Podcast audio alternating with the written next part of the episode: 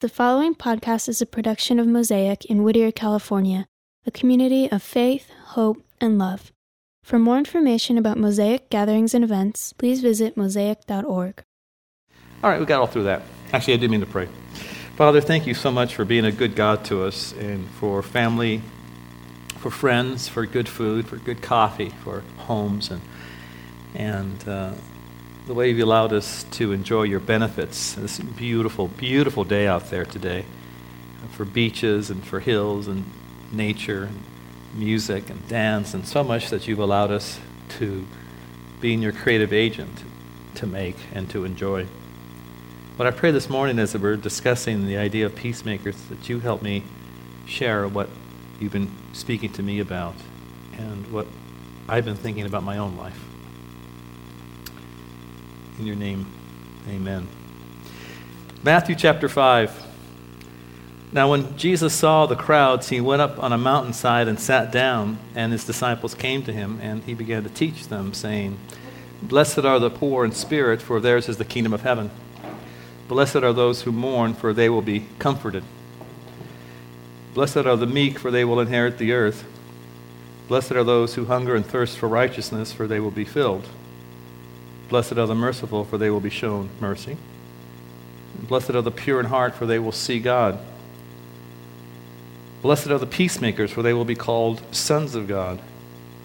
And blessed are those who are persecuted because of righteousness, for theirs is the kingdom of heaven. In, in, in my mind's eye, because everything, everything is a movie, and depending on the relational dynamic, uh, I may write people out of the next scene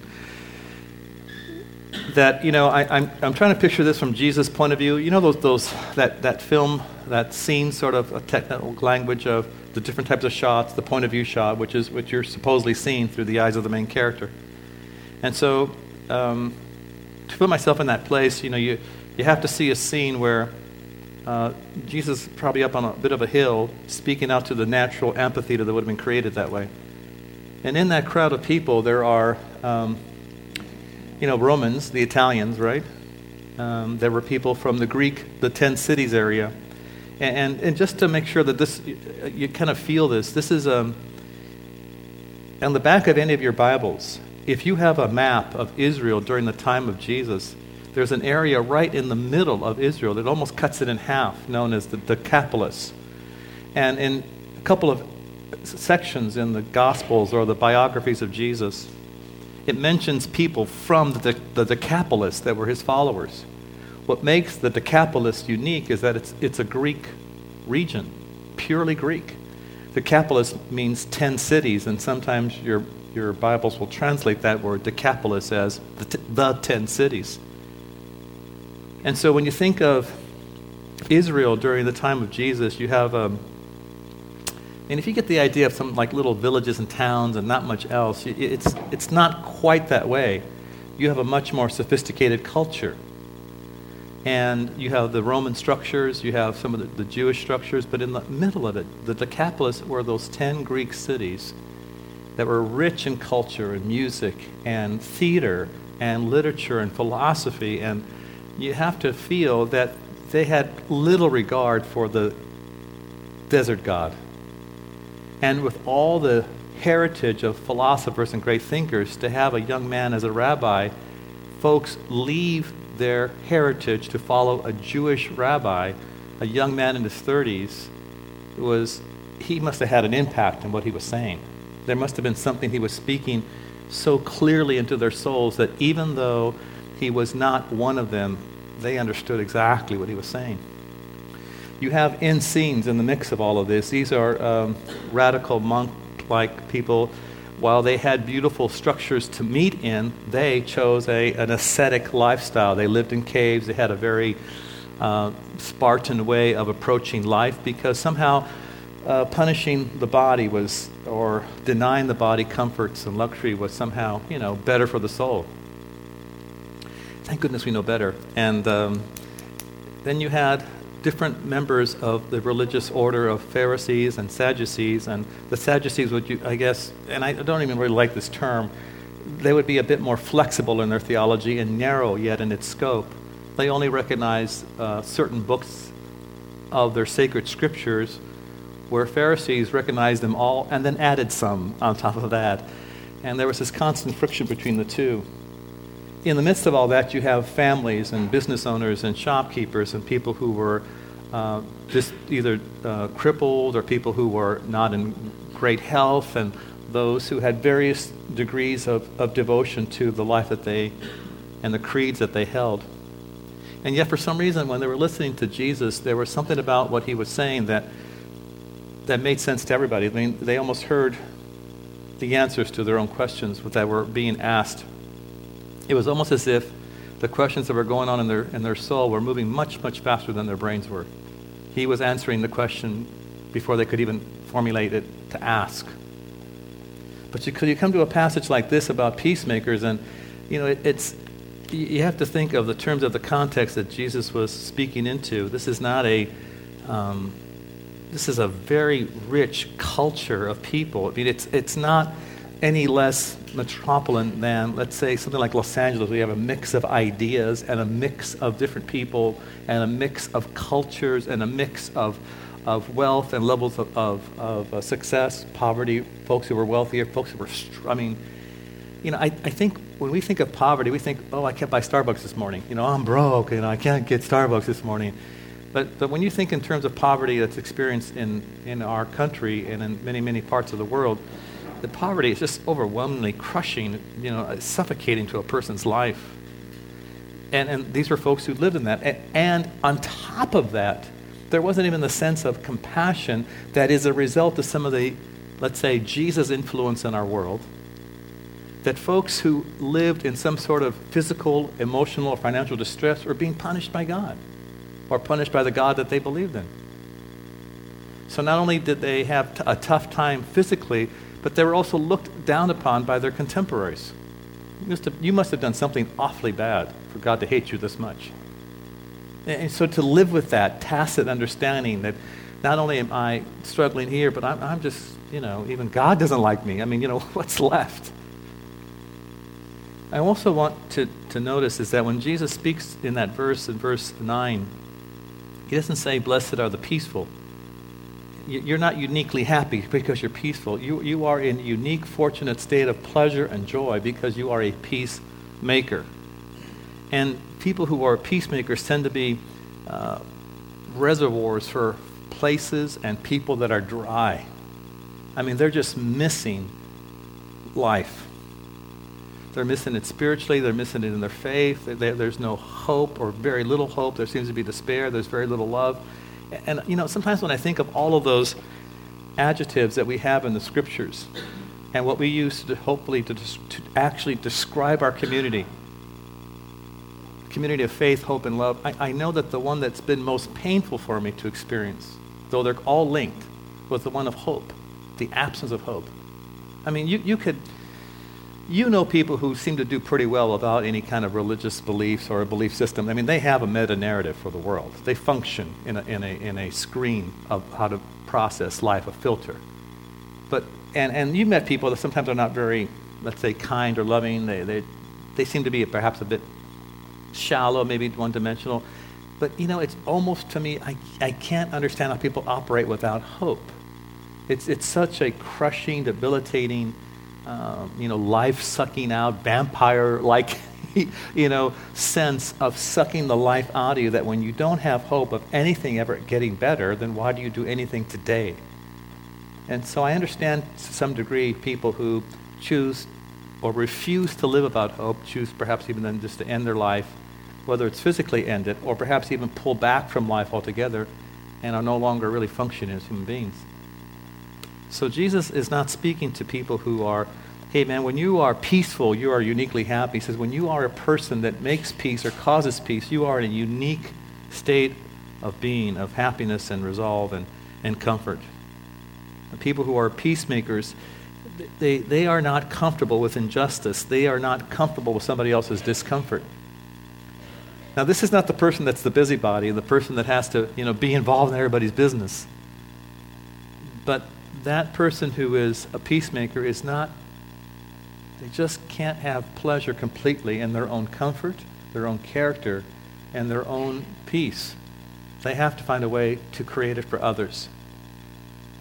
And so Jesus says there's, there, there's something about you that when you are this peacemaker, you are uniquely connected to God. Now, keep in mind, when we looked at the first, when we looked at the set of, of, of um, characteristics or, or phases that a person goes through, I've told you that when you look at the idea of mourning and joy and all this, that, that they could be classified as maybe phases that people go through in their spiritual journey, right? The first few have definitely to do with that individual. Um, the sense of spiritual poverty, the sense of meekness, which we discovered is not necessarily being letting people allow you to run over you, but allowing your power to be put under proper control rather than out of control. And, and everything has to do with you and God, but this has to do with you and people. Um, this is actually beginning to give out what you've, you've actually experienced. And by the way, you're always going to give from what you are. That's just how life works. You know, you, you can cover it, you can try to be charming and try to be clever, but in the end, the only thing you have to offer is you. That's it. Now, there are some things that only Jesus can say that don't allow us to sound arrogant or completely insane. I want you to go to John chapter 5 with me for just a moment, and uh, let me share a story with you. Sometime later, Jesus went up to Jerusalem for a feast of the Jews. Now, there is in Jerusalem near the sheep gate a pool which in Aramaic is called Bethesda, and which is surrounded by five covered colonnades. And here a great number of disabled people used to lie the blind, the lame, the paralyzed, and someone who had been there for an invalid for 38 years. When Jesus saw him lying there and learned that he had been there in this condition for a long time, he asked him, Do you want to get well? Now, if that had been anybody else but Jesus, you, can, can, you, can you hear the sarcasm almost? Hey, you tired of lying there? Now, I guess I want you to feel and put yourself in this person's place because of the audacity of the question. This is a person who's been invalid for 38 years, all right? So, my first, to show you where my mind works, my first thought is how did he go to the bathroom? How did he take care of his beard? What did he eat? What, what, what, what are the conditions of his fingernails? What, what kind of grooming went on or lack of grooming went on? What, what, was there any lotions or oils to take care of his skin in that hot, baking sun? What was his hair like? What, was it matted? Was it, you know, I mean, I'm seeing everything. Because some of us see the Sunday school felt board characters. They almost look happy when they're crippled, right? And you figure, well, that can't be possible. And so uh, the, the way he smelled, so you have to picture maybe the worst experience that you might have had with dealing with somebody who's homeless and has been dysfunctional in terms of their ability to, um, even if they wish to have purchase personal hygiene, let alone the emotional mental breakdown that begins to happen when people view you as something not only uncomfortable to look at, but obviously God must not like you that much that He allows you to keep in this state because there's that tacit understanding in the culture. You're crippled from birth. Remember the students of Jesus once asked, well, who was rotten? The parents or the person that allowed this person to be born crippled? I mean, that's how they understood life. And so you have that emotionally debilitating, crushing sense that even God doesn't like me. And so the question seems sarcastic, doesn't it? Flippant. Hey, do you want to get well? No, no, no. I, I like laying here in my own filth. Yeah, this is good. I, I like never seeing anything but kneecaps and feet. I'm totally fine with that. You know. Oh, I enjoy begging. I enjoy being made fun of. I enjoy when the kids kick over my stuff. No, no, this is good. I, why would I want to be well? This is perfect. I'm by the poolside, you know. It, there's, when you first read it, it can come off a little sarcastic, and there's only some things that even Jesus can get away with asking. And of course, really, when you peel back the layers, he's trying to get to the core of the, of the person's soul. Because it's not just the physical that was wrong, there was something going on emotionally and spiritually. But there's also some titles that seem to only apply to, to God, doesn't it? I mean, when Jesus says, look, if you're the peacemaker type, you're going to be known as the sons of God. And here, here's, here's my first reaction to some of this thing. I, I'm, I'm totally fine with being called the, the children of God, because that doesn't seem so aggressive. It seems like, well, you know, God's our Father, we're His children, we're just happy go lucky, we don't know much, we're just kids, you know. And it even seems to alleviate the, some of the responsibility as being an adult. We're children, after all. I even kind of get the people of God sort of thing, like, okay, as a whole, these people are generally a little bit kinder. Not everybody, but as a whole, they're generally a little kinder than, you know, they're not blowing themselves up in protests generally. And uh, um, so these are generally kinder people. I've heard some of the phrases applied to those who call themselves students and followers of Christ as the army of God. And that's where it starts to get a little bit creepy for me, you know, like, but, but my point is, is that, you know, we're, we're not, uh, at least I haven't any longer. I'm not storing up weapons and guns when the government comes to take my, you can take my weapon, you pry it out of my cold dead hand. I'm not that guy.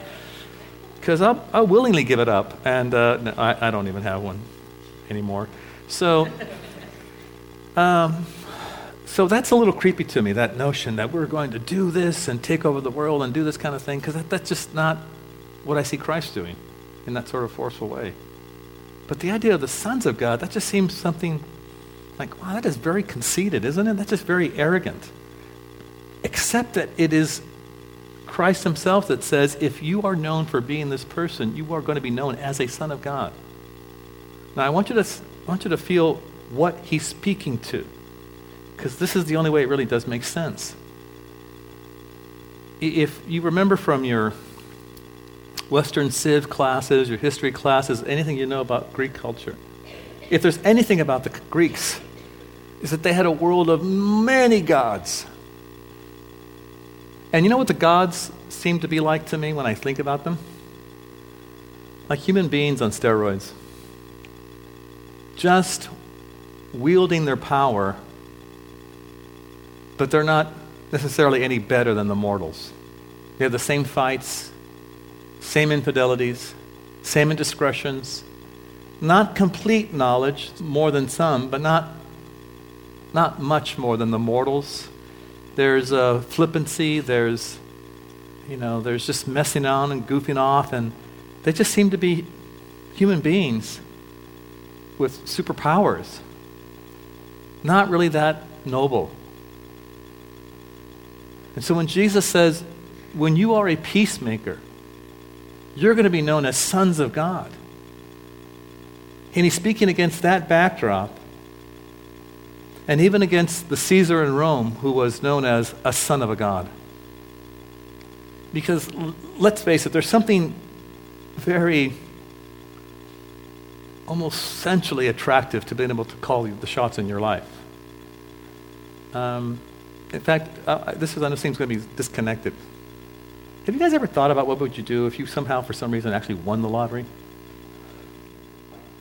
See, some of you have actually thought about it, right? I, I, I have. I, I, would have this, you know, huge foundation with my name emblazoned on top, you know, to show my humility. That, that, you know, the Octavio Caesar Martinez Foundation for everybody else who's less than he is, which is everybody else, something like that, you know. And I would dispense from my riches, you know, uh, something that would not affect my lifestyle, but would show my, my generous, magnanimous nature. And I would allow people to applaud me publicly as long as they needed to, because, you know, I'm a great guy. Right? So, you know, some of you are like, oh, yeah. You would do the same thing. I mean, so, okay, I'm struggling with that. This is probably why I have not been allowed to win the lottery.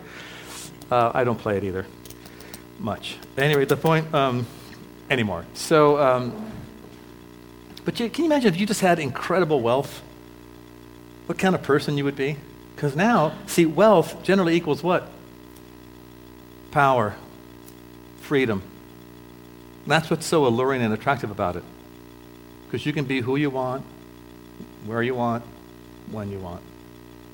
You know, just, you just have power. This is why I'm glad some of us don't have a lot of wealth. You know, how much more destructive would we be? And money's neutral.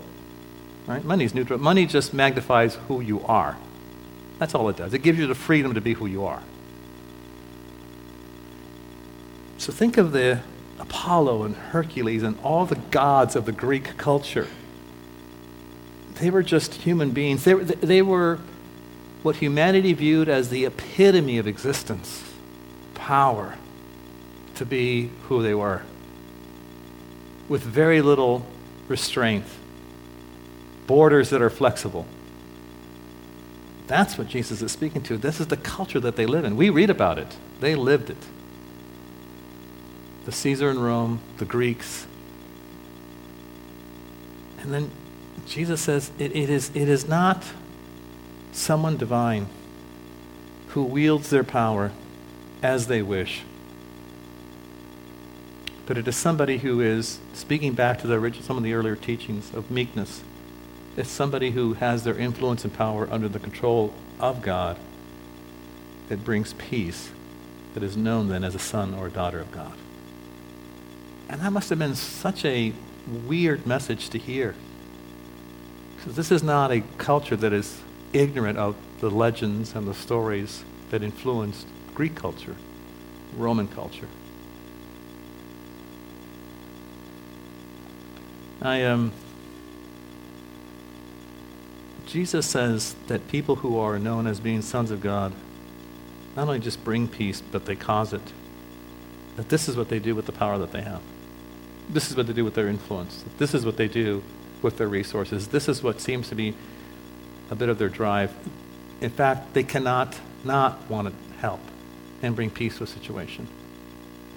Now, I, I will tell you that um, you may not be applauded for what you try to do. I, I'm pretty sure in some cases it'll be misunderstood. So let me say this about some of you who might have been thinking now, I'm going to start bringing peace to a situation. Now you're, you're going to bring chaos at this point. So why don't you hold on there, cowboy. Because it's not just this in isolation. It's this in the midst of all the other beatitudes or characteristics of a life that's been connected to God properly. You can see the person that's always trying to make everything else better without these other characteristics, you know what we call them, right? A busybody, all right? But someone that's gone through a mourning process, the poverty process, the meekness process, the process of actually going through all of those steps and actually has had themselves change and interacted with God, some of the first expressions are going to be this I'm not out of control. I'm a person that brings order to chaos. I'm a person that actually helps speak life and light to a situation that's dark. Why? Because I've had my soul illuminated. And this is not, I want to be careful how I even say this. This is not out of somebody who is better speaking down to the masses. It's just one beggar telling another beggar where there's food. In fact, it's the person that cannot not tell somebody where to get well and to bring peace into someone's life. Jesus is speaking to a culture that understood that some of the highest forms of humanity were people who could wield their power and do their will without anyone stopping them. And you know what? That's kind of still attractive, isn't it? I think that's what drives a lot of us. The idea of having wealth is that we know it means liberty and power. And Jesus says, no, that's actually, it's different. The true sons of a living God not the statues, not the paintings, not the legends, not the stories, but the actual living God is the, is the individual who brings peace into a situation. He goes on that it's something about that title, the, the sons of God, that demonstrates a, a divine image that's stamped in our soul, that we're known for peace. The peacemaker is a person that's been, you know, joined with God, this is the person that um, restores and, and renews and revives individuals. And that's what they'll be known as the sons of God. It's, it's living out and pushing out the stamp of the image of God on our souls. let me speak to a couple of things first before we dismiss about this. Because I, I, think some of us have been thinking in terms of, man, I'm going to start bringing peace to a situation now, da da da da. No, you're going to bring chaos if you are not careful. It's a person that's gone through part of this journey of all those other Beatitudes. And you know what? Go back to Matthew chapter 5 for me, bro. Verse 3. You've experienced a sense of poverty that God has spoken to. Verse 4. You've had that sense of loss that God has restored. Verse 5. You have placed this meekness, your power, your influence, your talents under the control of God. That's meekness. Verse 6 what is now your appetite, what is now almost most important to you, your highest value, it what is what making or helping folks get right with their Creator, the sense of righteousness and peace. And so, how's that going to work out? Well, you're merciful to others. You're just a bit kinder. You're just not that person who's quick to point out what's wrong, what's faulty. And this is almost begins to be that first outward characteristics. I mean, the first few are between you and God merciful begins to go out to other people. And then this next one, the idea of bringing peace, because see, you are bringing spiritual health to people. And I think just so that you don't get discouraged, like you think you're going to have this magic wand and you're going to just speak Jesus language and everything goes better. Sometimes it does. Sometimes I also know that it seems like the very medicine and the therapy that we need for our physical bodies seems to cause pain, so at first does spiritual life and health seem to almost cause pain and rip off a scab, cleaning out a wound. Um, here's one other caution about this, because I think some of you are thinking, yeah, you know what? That I want to be known as that person that actually leaves a place a bit more orderly or peaceful than when I found it. But you won't always get applause for it. Not from here. You won't always be approved for it. Like, oh, thank you for doing what you did. Sometimes that's not what we're after. We're after bringing out, we're after giving out what we've been given. We're, we're out to show folks that they don't have to live completely in despair or dysfunction. And sometimes maybe the, the toughest folks to, to speak to about this or to demonstrate this to is folks that seem to have a successful life. But I know, I mean, I know as sure as the day is coming tomorrow that everybody longs for a sense of peace in their lives.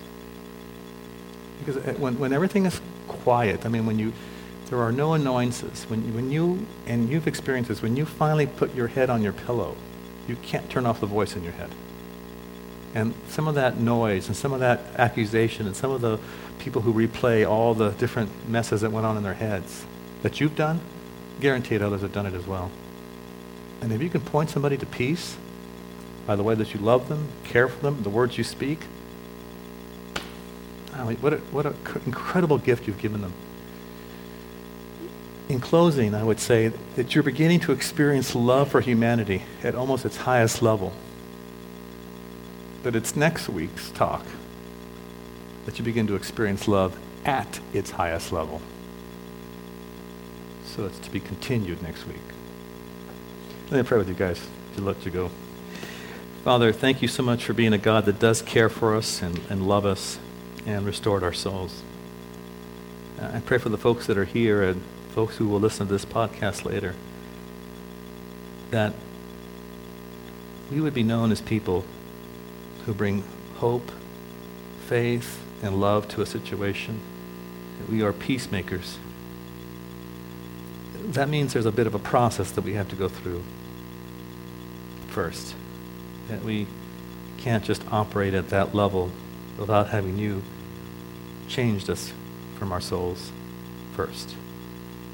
And so I pray that you help us be courageous enough to allow you to work on us and speak to us, that we may be known as peacemakers, as sons and daughters of the living God.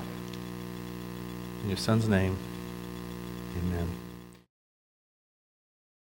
Thank you for listening to this production by Mosaic Whittier, a community of faith, hope, and love. For more information about Mosaic gatherings and events, please visit mosaic.org.